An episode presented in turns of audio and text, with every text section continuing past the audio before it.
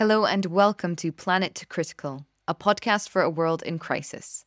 My name is Rachel Donald. I'm an investigative journalist and your host.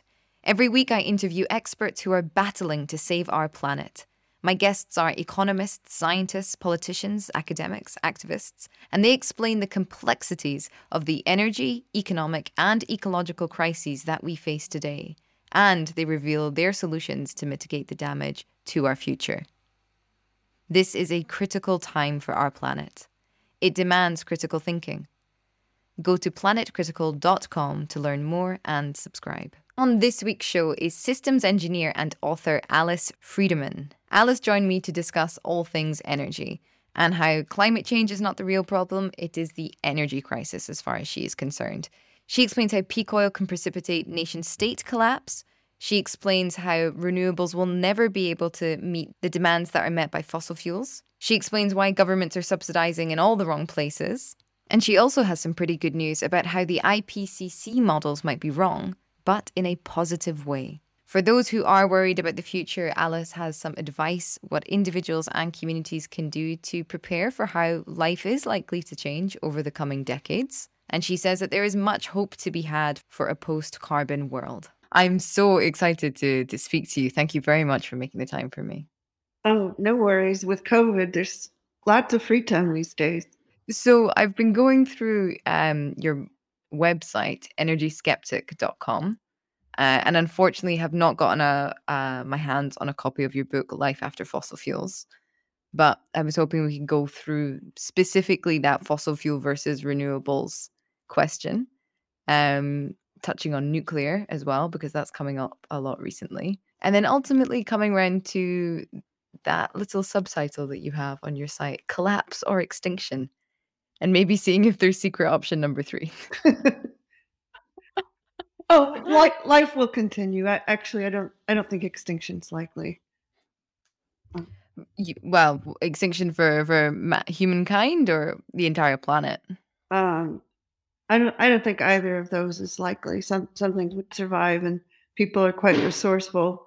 Um, mm. We were on a trip into the Manu Biosphere Preserve in the Amazon basin of Peru, and um, the guide said that the uh, uncontacted people were probably watching us canoe down the river. And so there's people in these really remote areas mm. that have learned how to live off the land for millennia. Yeah, yeah.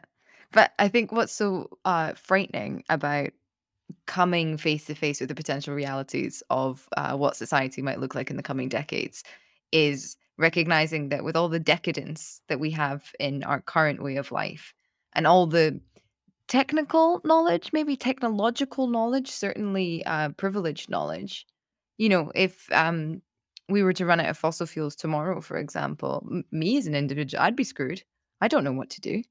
It's true. I think most most of us would be in trouble, um, except people that were, um, or you know, farming the land, mm, organic mm. farmers mm. out way out in the remote countryside. Um, mm. Um, so, life after fossil fuels makes a big case. We should uh, be doing what we can to return to agriculture because without fossil fuels, that's how 80 to 90 percent of the people will um, need to to make a living. Mm-hmm, uh, mm-hmm. for the lucky 10 to 20 percent in the towns, or maybe not so lucky if you read about um, what towns and cities were like. Uh, they weren't great either. Yeah. That's where diseases spread. But um, my uh, my fear is that um, some form of like bio aristocracy will come back and will essentially all be um serfs of some sort like being given land to work on it to provide for ourselves which will uh, facilitate um a certain percentage of the population to continue living whatever kind of life they like that's my fear too i mean look at um, in america um, ralph nader did a book on who owns the land and it's something like uh, aside from the federal government and state governments, 3% of private people own 85% of the remaining land. So it's highly concentrated, um, just yeah. like the one percenter, the, the wealth, it, it's um, uh, ridiculously highly concentrated. Exactly. And people talk a lot about um, wealth. That's sort of become one of the main focuses for, I would say, you know, uh, activism. Uh, and linking it to climate change is very, very good because, you know, the higher the more money that you have and you're spending, obviously, the higher your energy as well output.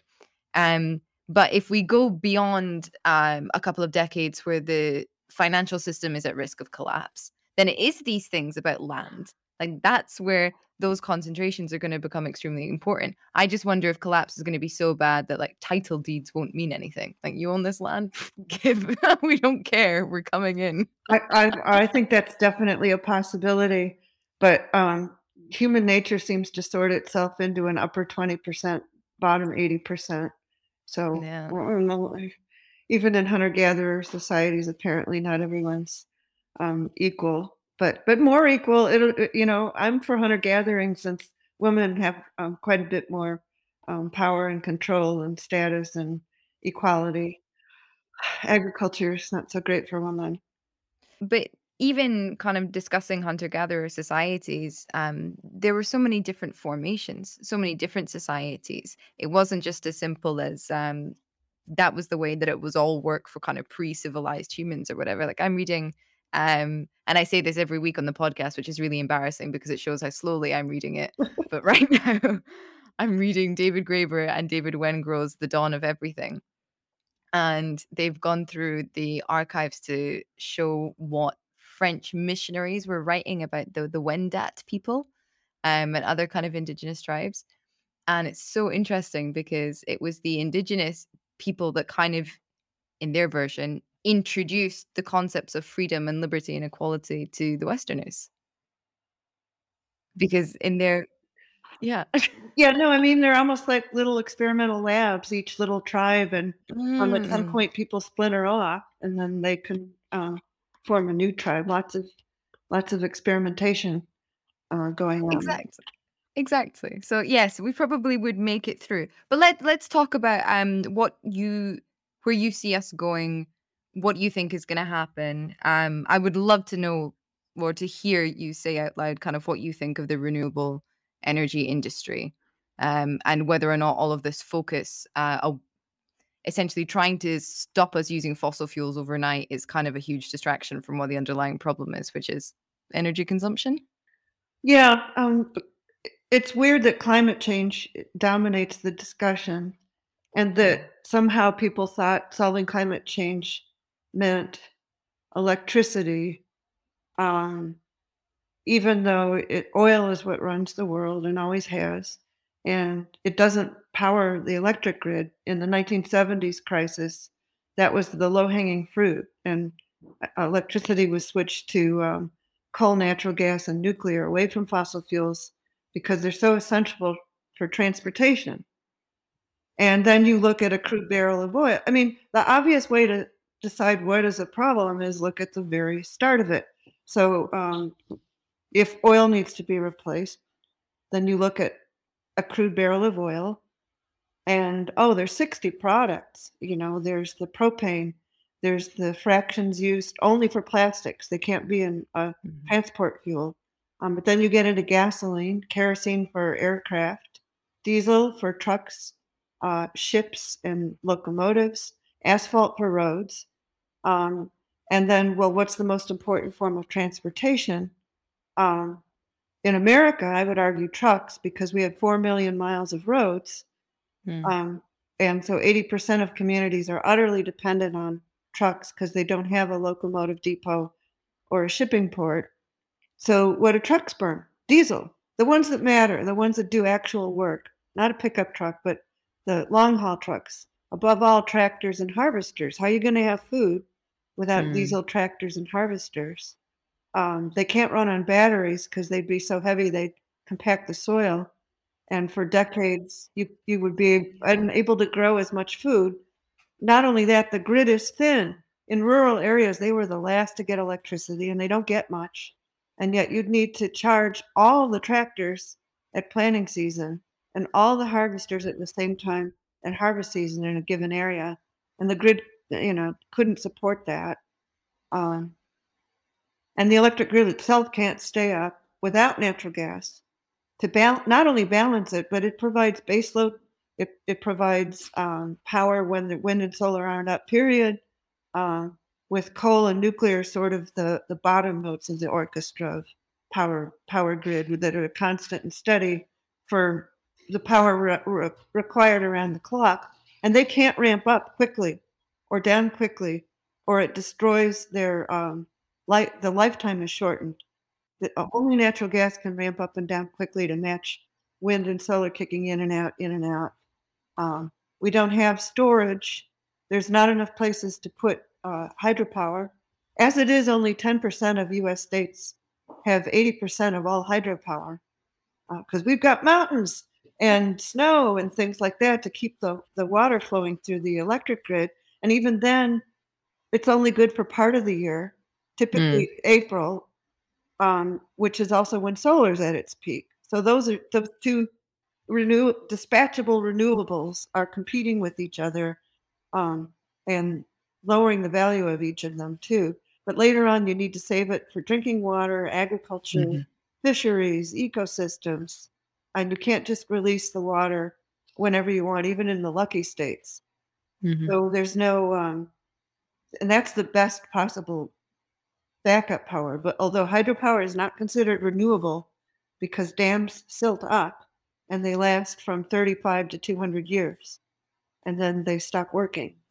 And then the concrete but, starts to go because But wind farms stop working too. Oh, absolutely. It's none of it's renewable. Wind turbines last 20 years. Yeah. And 15 years offshore because of all the corrosion from the seawater and the immense battering of storm waves and currents. And then um, solar power lasts 18 to 25 years. Oh, really? So they constantly need rebuilding. And they need rebuilding with fossil fuels. There mm-hmm. is no electric way to make cement. Well, a wind turbine sits on, you know, dozens of tons of cement platforms because th- these things are huge. Um, and the the wind the wind turbine blades are made of epoxy, which is oil. Um, the the steel is made with uh, coal. Yes, you can remelt existing steel, but that's only you know 70% of steel is made from scratch and that's not to mention copper iron all the other metals that have to be smelted with the high heat of fossil fuels. They don't have an electric or hydrogen or ammonia or biofuel or on and on and on. There's no other way to make them. So you can't even make renewables. They're not renewable. They're rebuildable and only rebuildable while you still have fossil fuels. And the electric grid can only stay up while you have natural gas. Because also compressed air energy storage, there's only two of those in the whole world, and they require a salt cavern 1,500 to 3,000 feet down to store the air in.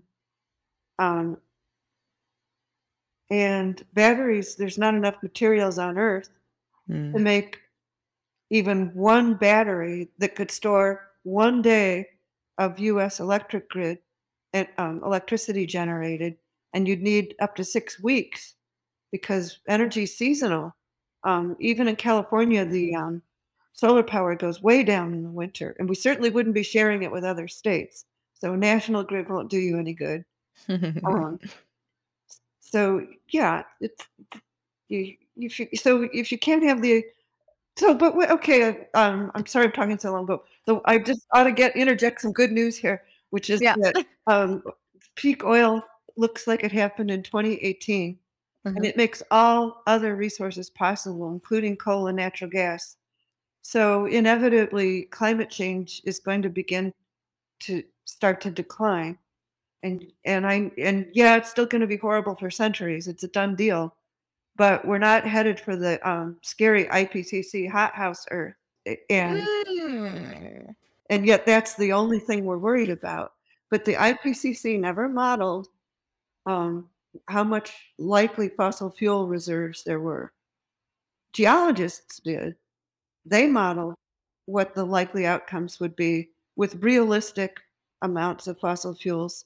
And they came up with uh, at least a dozen of them with ranges from um, 2.6 to 4.5 would maybe be where we end up. Sorry, 2.6 to 4.5 what? The, the representative control pathways of the our the they keep changing the outcomes and I and then 2022 will be yet another thing. But um the IPCC doesn't model coal decline or oil or especially oil decline. And so eight is where you get six is where you start to get the hot house Earth. Eight is where you get the uh, extinction kind of talk that you have going on. Um, 2.6 is it's not good. The, um, I think sea levels are locked in for sure, no matter what.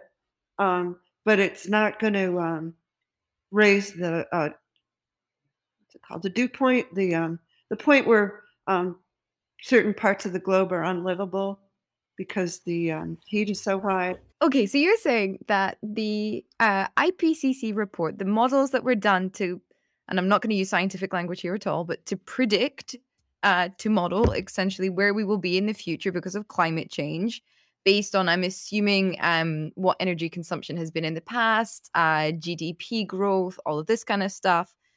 You're saying that they didn't actually factor in that we already hit peak oil and that it's a finite resource that we won't be able to depend on it. They assumed we would be burning fossil fuels exponentially until the year 2400. Why even model past 2100, right? They don't even bother to do that usually, although you can find people who did. But they made that assumption that we had, they're pretty much like economists who assume there's no limits to growth.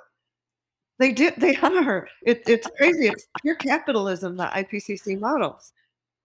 That's insane though, because we we did hit it in, in 2018. Well, not many people know that. But if you look at chapter two of my book, Life After Fossil Fuels, you'll see my citations for that, which are from the European International Energy Agency, which is often cited in the news as an authority, and the United States Energy Information Administration, which is also the uh, agency of government that is supposed to um, let the rest of the government know where we stand with fossil fuels. They're both highly respected agencies uh, invented after the first oil crisis of 1973 so that we wouldn't be caught in that position again.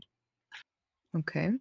But then why why weren't people um, why weren't scientists screaming about it when the IPCC report was dropped? I I didn't see anything about the questioning the the models. Well, there've been um, it, it's interesting. The first people who start who um, began warning about peak oil was M. King Hubbert. Um, my grandfather taught him at the University of Chicago, and they oh, were colleagues uh, in the National Academy of Sciences and good friends. And M. King Hubbert warned in 1954 based on discoveries of oil, you can predict production of oil. You can only produce oil that's been discovered. And so you get these two little intersecting bell curves um, back in 1954. And then um, Walter Youngquist, I can't remember if he headed Exxon's research and discovery petroleum. He, he was very high level at Exxon.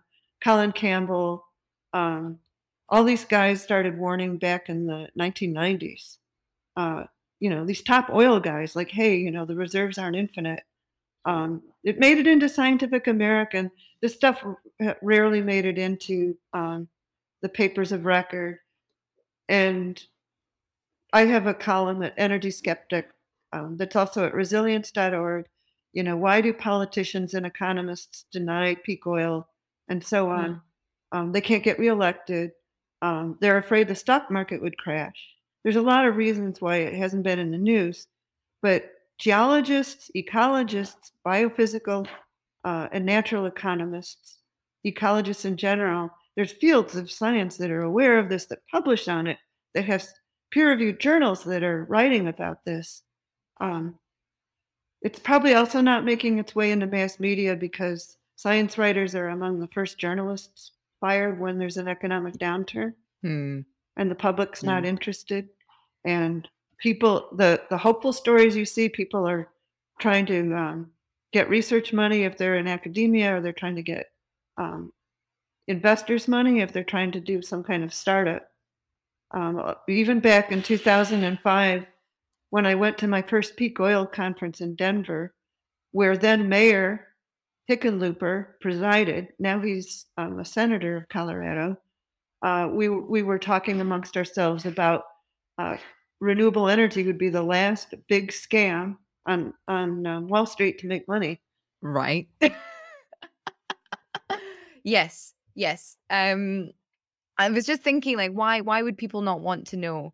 Um why would why would we not be discussing peak oil? Um even the fact that you can see the oil industry trying to move into renewables and try to move into the um carbon credit market as well. I mean, surely just from the moves that they're making, we know that they know at some some level that they're running out of their product. They're going to have to shift their business model. Um, but I was speaking to Nate Hagens, and he was saying that oh, I'm going to misquote him. GDP and energy output are always correlated. So if we did admit that there was that peak oil has passed and that we are going to run out of our most abundant energy source and our cheapest energy source, then it is likely that the stock market would take a downturn because energy would be taking a downturn, right? Yeah. Yeah, people don't want to know. I don't blame them. I, I who, who wants to be a farmer, right? It, it's better to think that you could just build, you know, solar panels and continue your lifestyle mm. Um, unabated. I, I mean, mm. yeah, I, am not surprised anymore. Nobody wants to know. Mm. Yeah, well, I mean, it also would uh, render so much of like other work, my work, uh, a lot of academia as well. Everybody would have to be a farmer, apart from the landowners.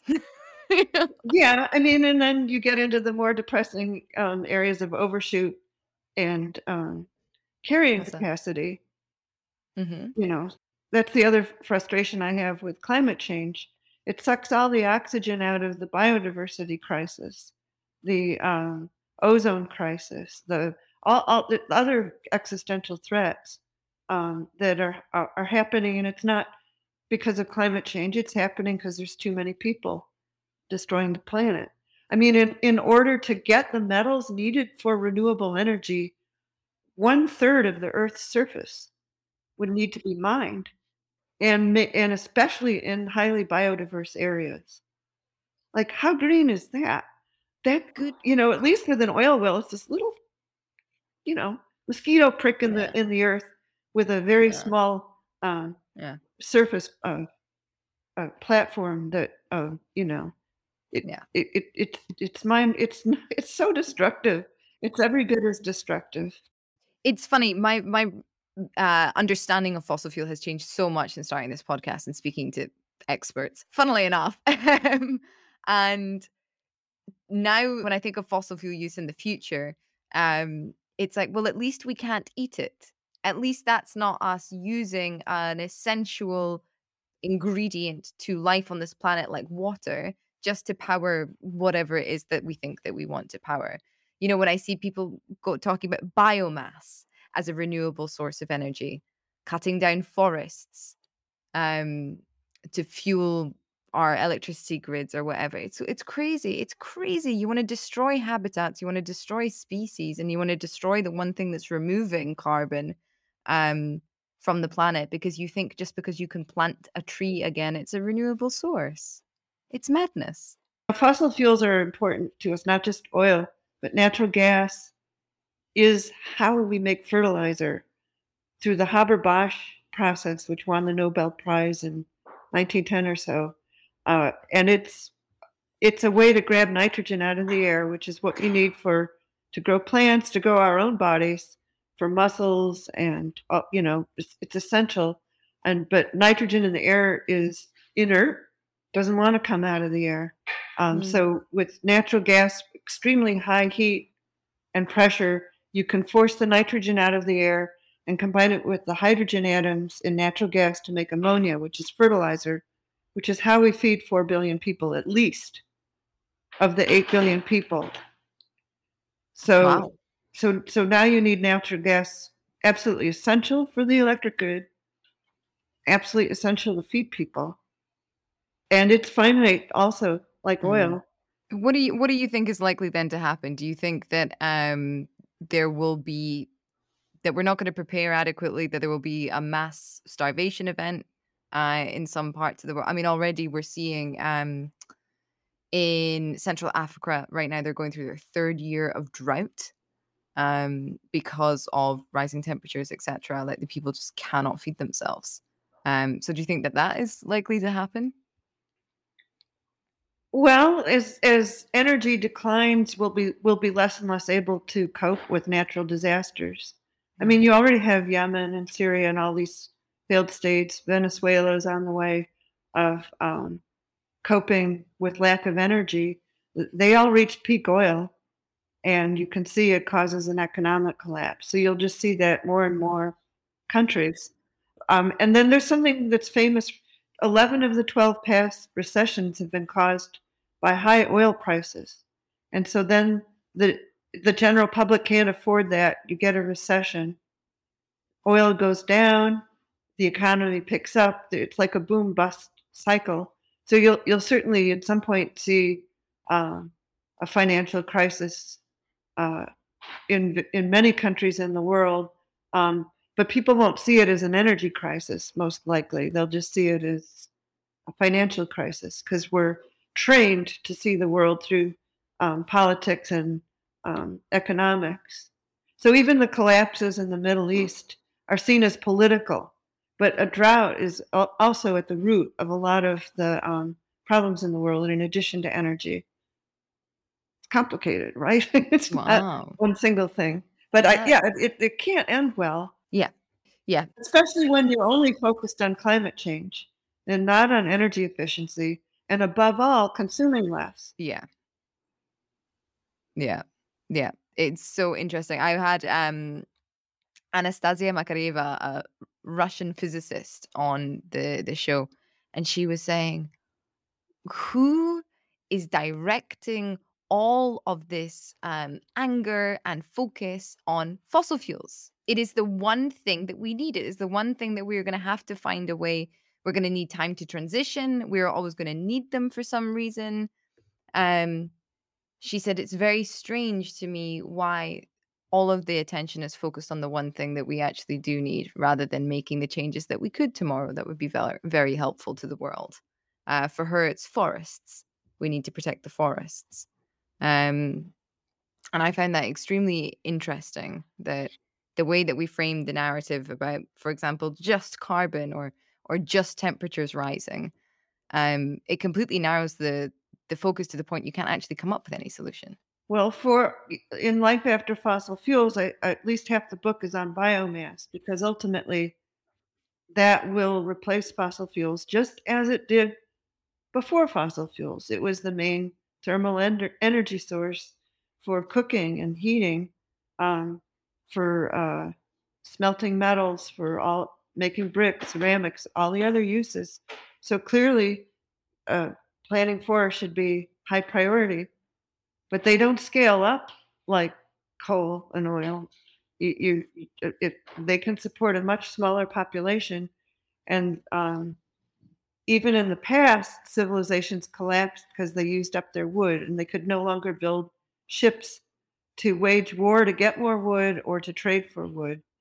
Um, so you'll still have boom bust cycles, but uh, with the rise and fall of forests.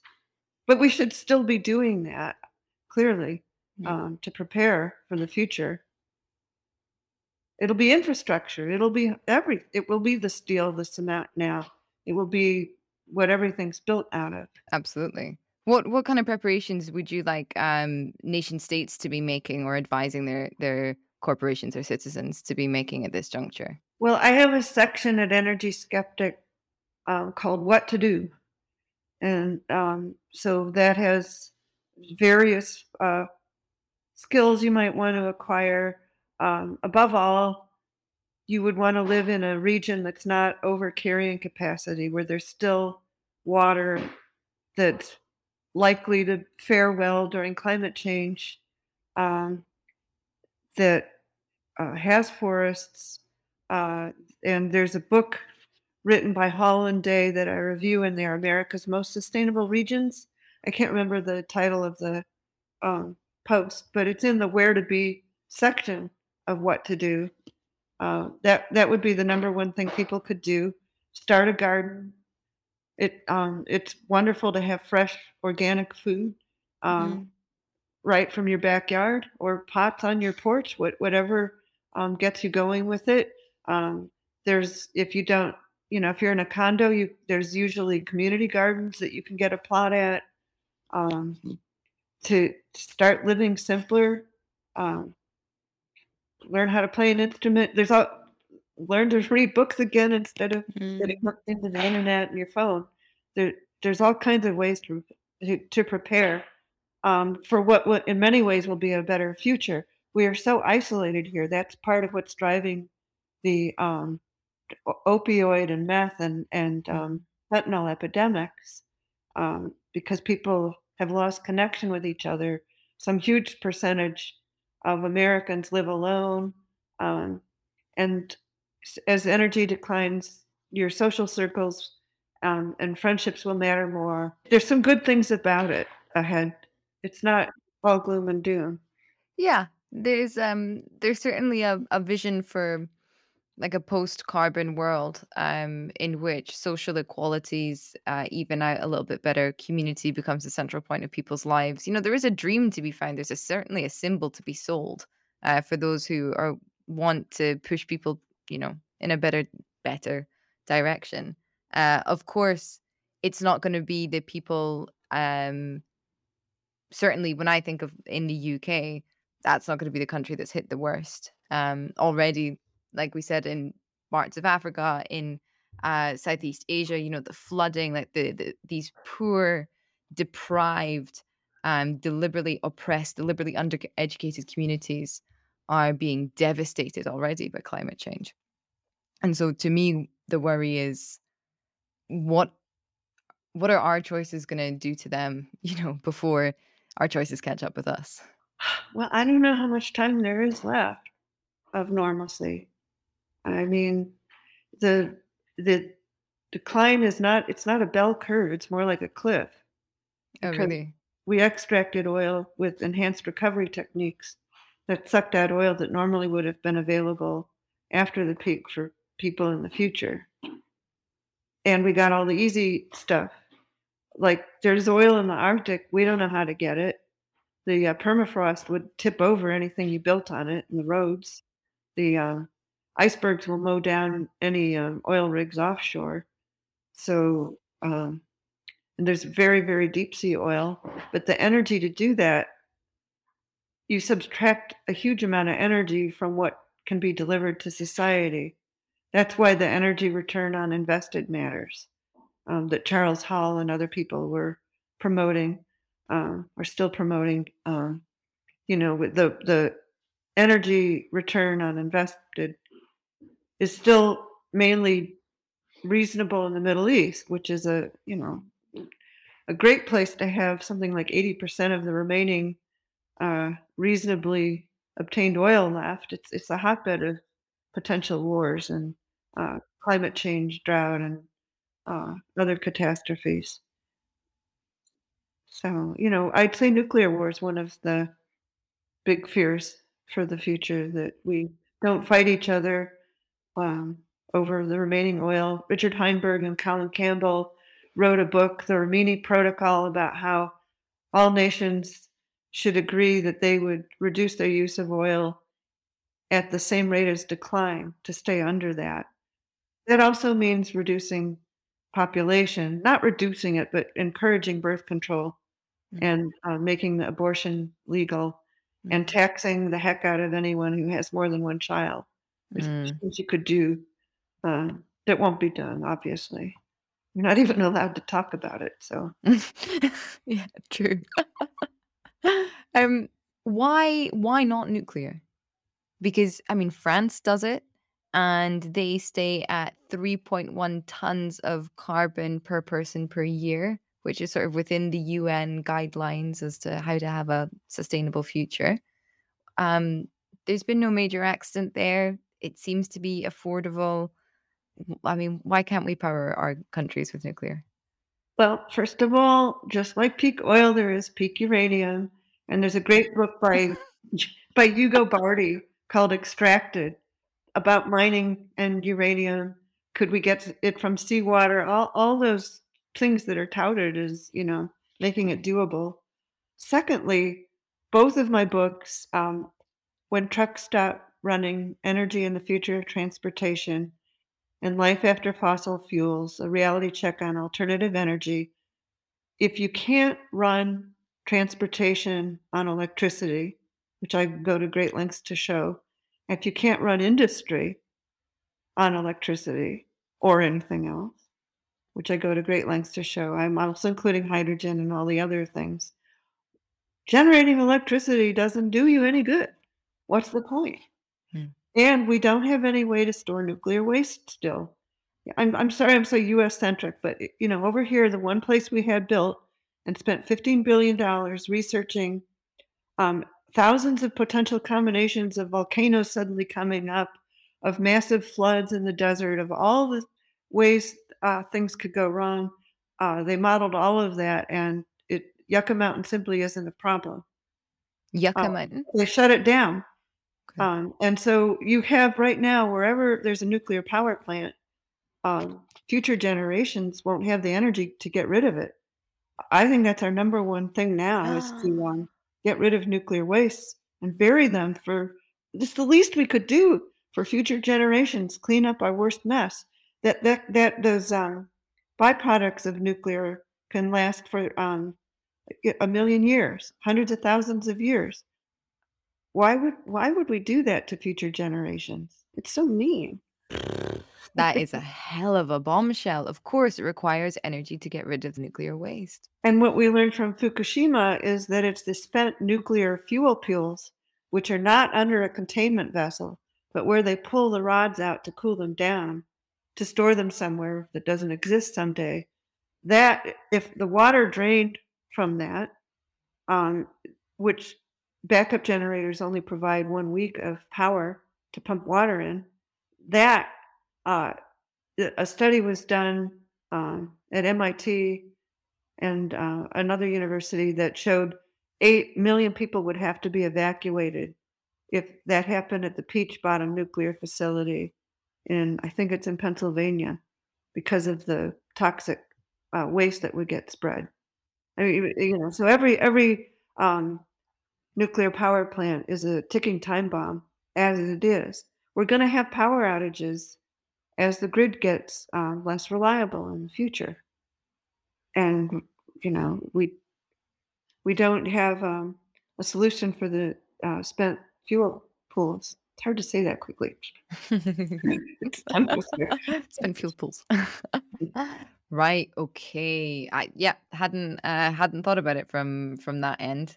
The the maintenance of nuclear, and as the grid gets more unreliable, yeah, how dangerous that would be. What about fusion then? Nuclear fusion.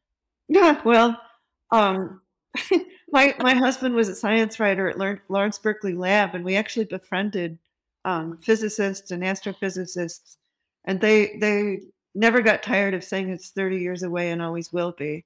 Right. Um, it's just, uh, a- and again, electricity. Not not not.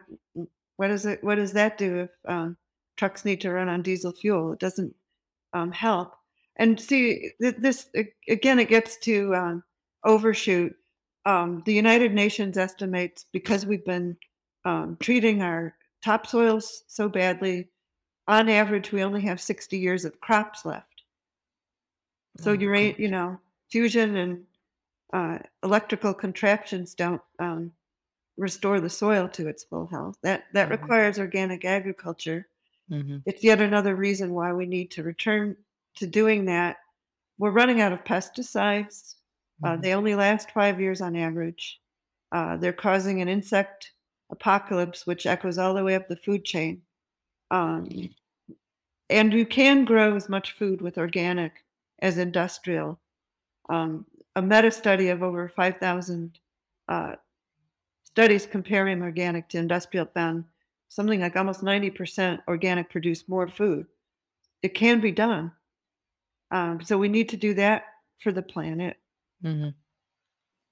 There, there's so many issues that are going to get us. It, it, it, the fusion, nothing really solves anything. Not even even if um, the Earth tank turned out to be a giant gas tank that God periodically filled up. we just can't continue the way that we are, right? Yeah, Ultimately. What you said about Syria, Yemen, Venezuela having hit peak oil, and that being the state of collapse that they now find themselves in. When when did they did they hit peak oil before 2018? Oh yeah, long before that.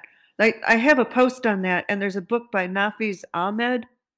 I want to call it the biophysical causes of uh, falling states collapsing systems. Yeah, and so part, part of peak oil production, they were never able to grow their own food. They were never, you know, their populations, same with Saudi Arabia, all the Middle Eastern countries, um, their populations exploded um, tenfold or more above what they could feed, you know, before um, oil came along, but far beyond what uh, they could sustain. But they, with oil money, they could buy food, they could buy mm. water, they could buy the things that they couldn't do for themselves. But with peak oil, um, they they no longer could afford to um, to do that. They didn't have the money to import food and other goods that they needed. So it's sort of an indirect. I mean, then the the drought has just you know been an extra hammer. Many countries are past peak oil. Most countries are past peak oil. I, I don't remember how many, 150 that ever produced oil. Maybe 140 of them are past peak oil. Oh, so when we say we're past peak oil, is that US? That's the world right. because it was mainly um, the United States that was Saudi Arabia for a long time that produced most of the oil that won World War II.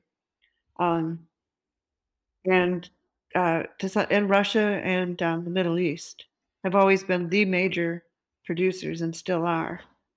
And then all the other areas that had it are in decline. They may still be producing. Mexico is still producing, but um, they're well past uh, their peak.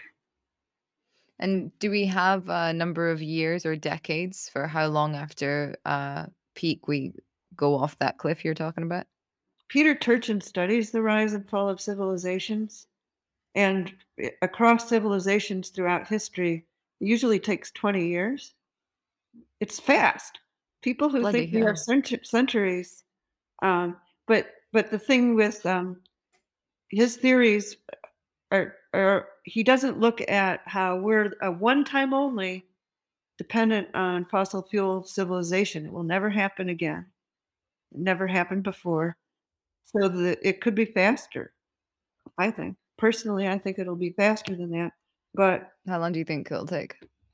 Well, I mean, it depends what you mean by that too, because it's going to be very uneven. Mm-hmm. Some some places will do better than others. We're already seeing that. Which place is doing quite well in all of this? I can't think of one off the top of my head. That might just be a gloom and doom perspective, though. Well, technically Saudi Arabia, but it would they're not they can't defend themselves if someone China or whoever goes or Russia go after their oil. So uh, the U.S. as long okay, the only reason the U.S. is doing as well as it is, we never even came close to energy independence.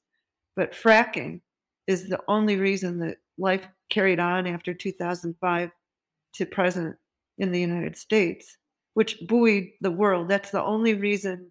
I mean, oil production pretty much flatlined in 2005 ish. We've been on a plateau since 2008.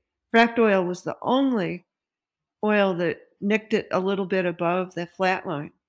But mm. now fracked oil has peaked. So now everything is in decline at 8% a year.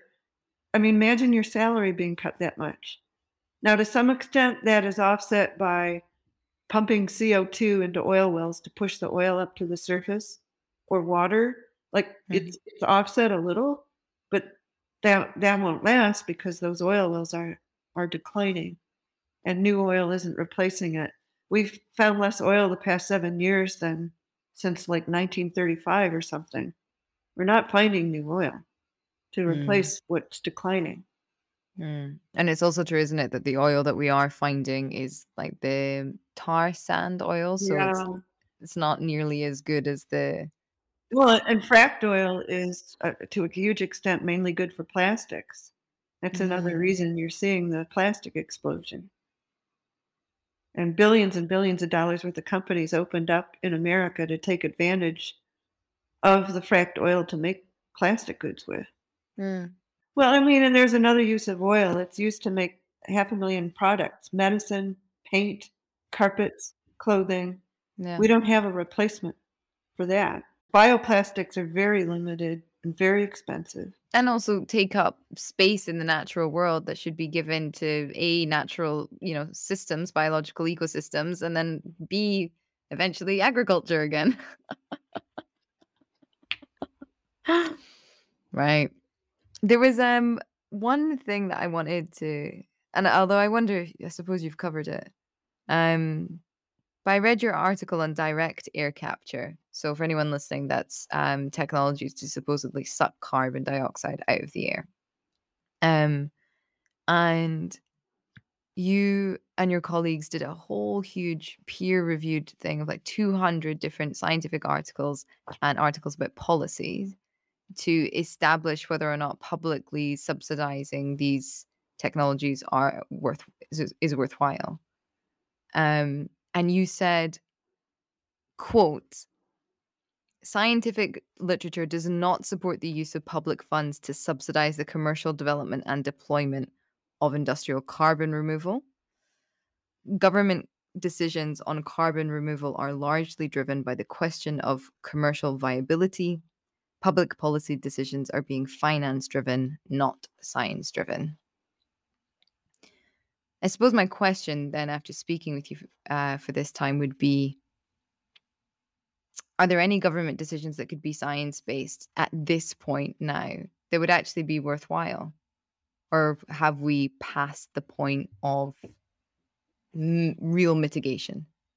Well, I mean, the carbon capture you it emits more CO2 than it can suck up because it takes so much energy. The whole thing is just ridiculous. Uh, yeah, the government has, has to play a role. That's what bothers me, that they're not paying attention.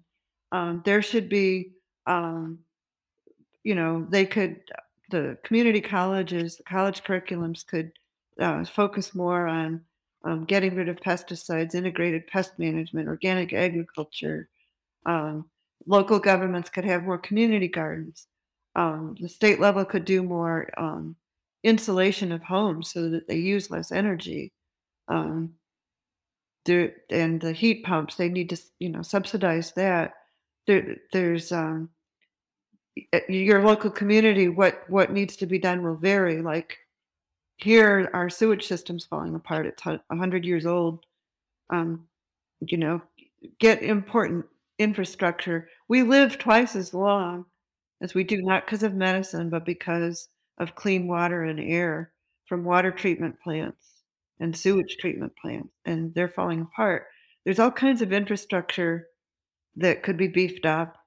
Um, it's a it, mass transit, uh, uh, discouraging private car use. Um, like we live near a lake that's that's filling in if it needs to be dredged, and then it could provide clean water if there's an earthquake or another fire. I, there's there's so much government has to do you that that that you can't do it on your own, and so for the governments not to recognize this uh, is a tragedy. It's going to be a worse tragedy than it needed to be. I, I find that to be a very interesting message because um, there's a lot of emphasis on things that we need to stop doing or not do or we that we won't be able to do but also there are investments that need to be made in and lifestyle decisions that need to be taken about the things that we can do and seeing it as an opportunity as well as you said to maybe have a better life. Um but to also it, it's not just okay the energy crisis is huge but it isn't just energy as well. It is also about the fact that how are people going to get access to clean water? How are they going to get access to food? Uh the health industry. I mean that's the thing when people talk about plastics i'm like how go on, do modern medicine without plastic. Yeah. yeah, it's so essential. That. Yeah, it's so essential. It's such an amazing if it's not abused, it is such an amazing material. And there's all of these things that we need to be investing in as well to kind of, you know, but, uh, but I suppose the problem is that that would demand confronting the issue head on, which is we have a very big problem. Well, you can't get reelected if you did.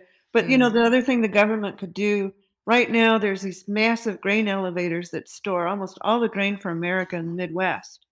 So if things come to a halt, um, how do you get that grain out to the coasts? Um, 80% of Americans live within 200 miles of the coasts. So, California, every state could be building smaller grain elevators and help to distribute food in an emergency. And I once talked to, after our house burned down, I was interested in emergency planning, um, especially for wildfires. But I talked to someone at the state of California and they said, that's too political. You'll have different groups saying they, one group got more food than another, and we don't want to deal with it. And um, food, food waste. But, but there's all kinds of, the reason we have civilization is that um, wheat and other grains lasted seven years or more, and the good rulers would store up. The, yeah, they taxed the peasants to death, but when there was a famine, when there was bad weather several years in a row, then if they were good rulers, rulers they distributed the food back to the people, right. and so they were, and so you could see government. Well, government should should do that uh, today, although that is so um, non-capitalistic, I suppose. Yeah, exactly. I was just going to say you can't do that in a free market, quote unquote. Um, yeah. And you also can you do that under the guise of civil civil liberty and individual freedom, which our societies like that's what we're fed. That's what keeps us on the on the rat race. You know. yeah.